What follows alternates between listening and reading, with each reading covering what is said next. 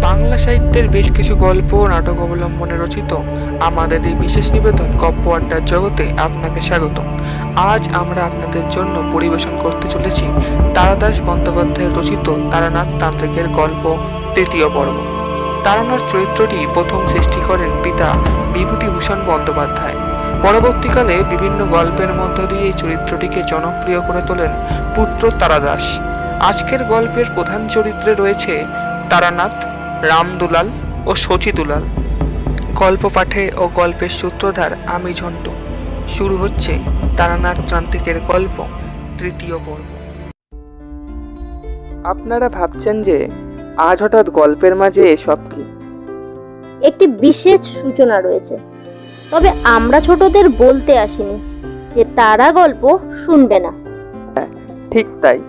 আজকের গল্পে যেসব প্রাচীন ইতিহাস বা কুসংস্কারের উল্লেখ আছে তা সম্পূর্ণ কাকতালীয়। বাস্তব জীবনে এর কোনো মিল নেই। তাই মনের আনন্দে গল্প শুনুন আর শেয়ার করুন দেশে বিদেশের বন্ধুদের সাথে। আশা করি আমাদের গল্প আপনাদের পছন্দ হবে। তাহলে কি করতে হবে? সাবস্ক্রাইব করে অল নোটিফিকেশনটি অন করে দিতে হবে যাতে আমাদের আপলোড করা গল্পগুলি আপনার কাছে পৌঁছে যায় সবার আগে। ধন্যবাদ।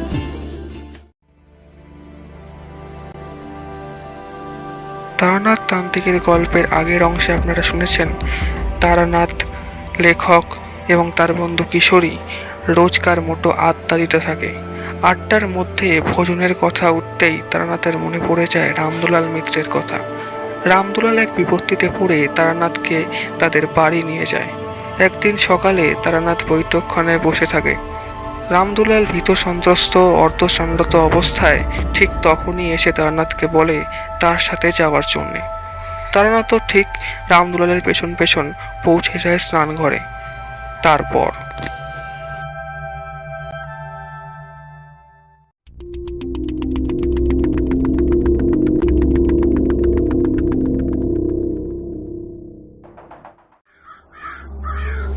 প্রথমে কিছুই বুঝতে পারলাম না।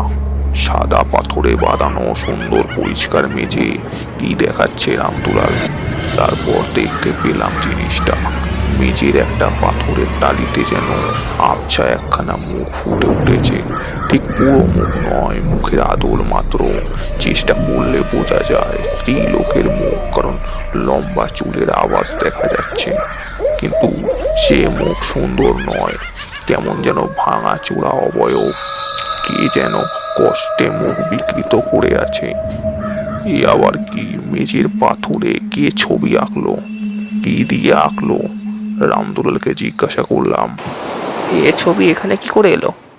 আগে তা কি করে বলব? যখন বাড়ি কেনা হয়েছে তখন ছিল না। আগে বাড়ি কেনার কথা কি বলছেন? আজ সকালে কানাই জল তুলে রাখছিল আর আমি দাঁড়িয়ে তদারক করছিলাম আর তখনও ছিল না। এই এখন চান করতে করতে হাত ফসকে সাবানটা পড়ে গেল তুলতে গিয়ে একেবারে চোখাচোখি। কি হবে ঠাকুর মশাই বড় শখের বাড়ি। বললাম। আচ্ছা তুমি আগে স্নান শেষ করে নাও। ভয় নেই আমি এই দরজার কাছে দাঁড়িয়ে রইলাম। ভয় ছিটকানি না দিয়ে কোনো মতে দরজা ভিজিয়ে বাকি স্নানটুকু সেরে বেরুলো রামদুলাল। মানুষ ভয় পেলে কীরকম হয়ে যায়, তা আজ দেখতে পেলাম। প্রথম দিন রামদুলালকে কত ব্যক্তিত্ববান পুরুষ বলে মনে হয়েছিল। কিন্তু যা ধরা ছোঁয়া যায় না, এমন অপ্রাকৃতিক ঘটনার সম্মুখীন হয়ে সে ব্যক্তিত্ব কখন বাতাসে উবে গিয়েছে।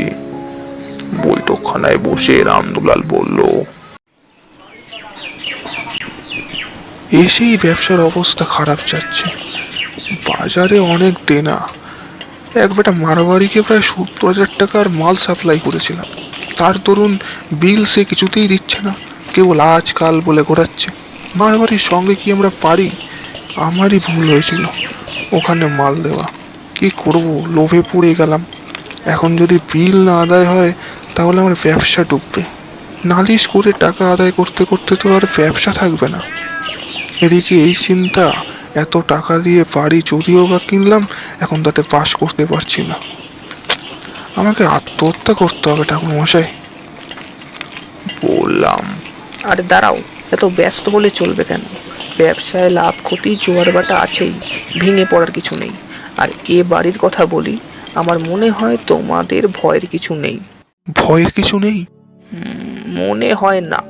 ভেবে দেখো যে আত্মাই এমন করুক না কেন তার যদি তোমাদের ক্ষতি করবার ইচ্ছে থাকতো তাহলে তো সে তাও না সেই করতে পারে। কিন্তু এতদিন চুপ করে আছে কেন? রামদুলাল বলল তাহলে ওই কান্নার শব্দ? বললাম। হয়তো সেটা তোমাদের মনোযোগ আকর্ষণ করার জন্য। সে হয়তো কিছু বলতে চায়। তাহলে এখন আমি কি করব? তুমি কিছুই করবে না। আমি আর কদিন থাকব। দেখি কি হয়, যা করার আমিই করব। শচী দুলাল এসে স্নান ঘরের মেঝেতে ছবিটা দেখল। তবে সে বাপের চেয়ে সাহসী। ভয় পেলেও মুখে কিছু বলল না।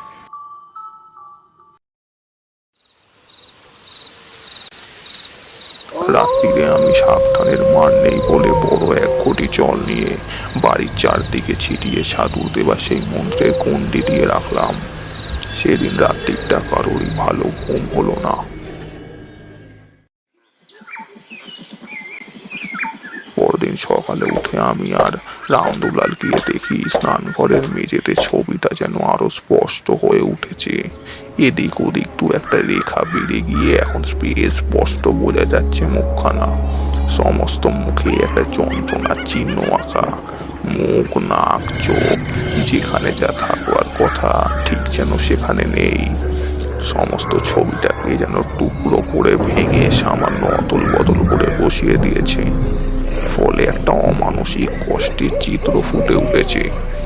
আমি এগিয়ে ভেতরে গিয়ে পা দিয়ে ঘষে ছবিটা মুছে ফেলবার চেষ্টা করলাম। কিছু মাত্র উঠল না, অথচ সাদা পাথরে কালো রঙের কিছু দিয়ে আঁকা জিনিসটা। তবে উঠছে না কেন? মনে হচ্ছে ছবিটা যেন পাথরের ভেতরে রয়েছে। বাইরে থেকে ঘষে তোলা যাবে না। এরপর থেকে প্রত্যেক দিনই ছবিটা একটু একটু করে স্পষ্ট হয়ে উঠতে লাগল। এখন বেশ ভালো বোঝা যাচ্ছে একজন অল্প বয়সী মেয়ের ছবি মিষ্টি দেখতে। কিন্তু কে যেন তাকে খুব অত্যাচার করেছে। ব্যথায়, কষ্টে তার মুখ বিবৎস হয়ে। সত্যি, রামদুলালের দোষ কি? আমারই কাজ ছমছম করতো সেদিকে তাকালে। বেশ গরম পড়েছে। একদিন সন্ধ্যাবেলা আর সহ্য না করতে পেরে রামদুলালকে ডেকে বললাম ওহে তোমার কানাইকে বলো একটু স্নানের জল দিতে। বড্ড গরম পড়েছে আজ স্নান করে ফেলি।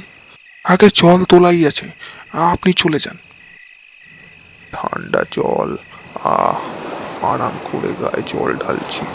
পায়ের কাছে মেঝেতে সেই ছবিটা। এই তিন চার দিনে ছবিটা আমাদের অনেকখানি গা সওয়া হয়ে গিয়েছে। না তাকিয়ে স্নান করে চলেছি। হঠাৎ আমার কাশি উড়ে উঠল। সেই কান্নার শব্দটা এবার খুব কাছে যেন এখানে গিয়ে ঘরে কেউ কাঁদছে। স্নান ঘরে আমি একা, অন্ধকার ঘুমিয়ে এসেছি। পায়ের কাছে পাথরে সেই মূর্তি আর বাতাসে করুণ কান্নার আওয়াজ। গুমড়ে গুমড়ে কে যেন কাঁদছে কোথায়? তরুণী মেয়ের গলা। বাইরে দরজায় ধাক্কা দিচ্ছে রামদুলাল ঠাকুর মশাই ঠিক আছেন তো? বললাম। ঠিক আছে ভয় নেই। যাও ঘরে গিয়ে বসো আমি আসছি। আওয়াজটা এই ঘর থেকেই হচ্ছে বটে যেন আমার পায়ের তলা থেকে আসছে। আমার মাথায় তখন একটা বুদ্ধি এসেছে। কি করতে হবে আর ভেবে ফেলেছি। আমি স্নান সেরে বেরোবার আগেই কান্নার আওয়াজ থেমে গেল। ঘরে এসে রামদুলালকে বললাম আচ্ছা যখন বাড়ি কেনো? তখন মালিকটা তোমাকে ব্যাপারে কিছু বলেনি? বাড়িতে এমন কান্নার শব্দ শোনা যায় বা কিছু? না তা বললে কি আর আমি বাড়ি কিনতাম? হুম তা বটে। আচ্ছা তোমার বিশ্বাসী চাকর কজন আছে কলকাতার বাড়িতে? রামদুলাল ভেবে বলল জনা দুই। তারা গোপন খবর চেপে রাখতে পারবে? তা পারবে। প্রাণ গেলেও তারা আমাকে বিপদে ফেলবে না। আর কানাই। কানাইও বিশ্বাসী।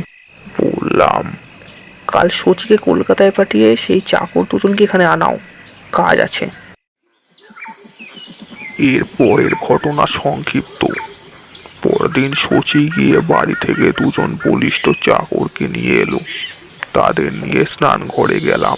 রামদুলাল চুপ করে থাকতে জানে এতক্ষণ কিছু জিজ্ঞাসা করেনি। এবার বলল কি হবে ঠাকুরমশাই? এক্ষুনি দেখতে পাবে। এ বাড়িতে শাবল আর কোদাল আছে? তা আছে। আনতে বলো। তিনজন চাকর শাবলে চাঁড় দিয়ে মেঝের কয়েকখানা পাথরের টালি তুলে ফেলতে তলার সুরকি আর মাটির সিলিং বেরিয়ে পড়ল। বললাম মাটি খোঁড়ো। হাত চারেক মাটি খোঁড়া হতে একজন চাকর হঠাৎ স্ফুট আর্তনাদ করে হাতের কোদাল ফেলে দিয়ে কাঁপতে লাগল। রাম দুলাল গর্তের মধ্যে উকি দিয়ে ভীত গলায় বলল ঠাকুরমশাই এই কি ব্যাপার? বললাম কঙ্কাল তো কোত্থেকে এলো? পরে বলছি আগে ওটা তুলতে বলো। আজ তো তোলা গেল না। তুলতে যেতেই হাড়গুলো খসে আলাদা হয়ে যেতে লাগল। কিছুক্ষণ বাদে মেঝেতে ছোট একটা হাড়ের স্তূপ হয়ে গেল।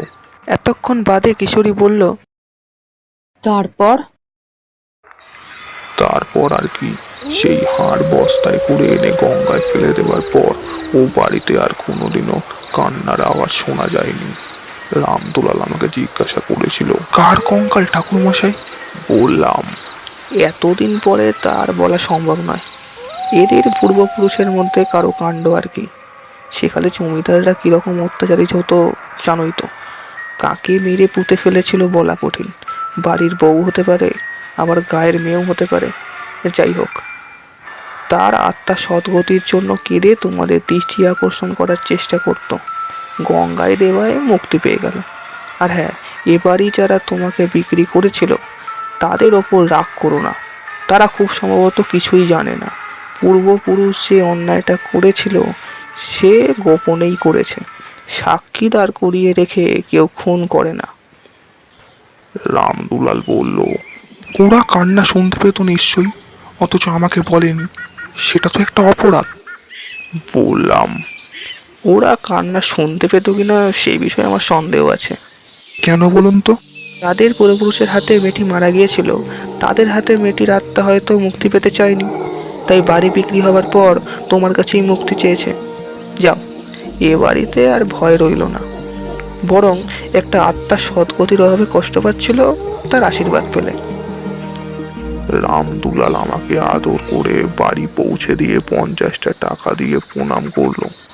আমি আপত্তি করছিলাম। বাধা দিয়ে সে বলল আপনি বুদ্ধি না দিলে আমরা কি মেজে করতে যেতাম? এর দিন দশেক পরে রামদুলালকে আবার একবার দেখেছিলাম। আমার বাড়িতে এসেছিল। দুই ছেলেকে নিয়ে মুখে হাসি বললাম কি হে? কি খবর?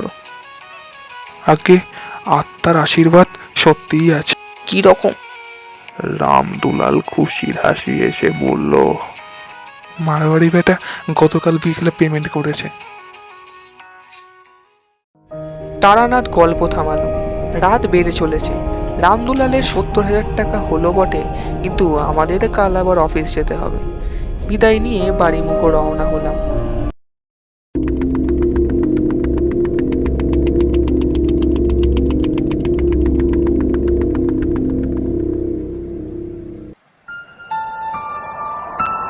আপনারা শুনছিলেন তারাদাস বন্দ্যোপাধ্যায় রচিত তারানাথ তান্ত্রিকের গল্প তৃতীয় পর্ব। আজকের গল্পের রামদুলাল চরিত্রে পাঠ করেছে কৃষ্ণ এবং শশীদুলাল চরিত্রে পাঠ করেছে সৌরভ। গল্প নির্বাচন ও সমগ্র পরিকল্পনায় দি টিম স্টোরি ওয়ার্ল্ড। শেষ হলো আজকের গল্প, তারানাথ তান্ত্রিকের গল্প, তৃতীয় পর্ব। ধন্যবাদ।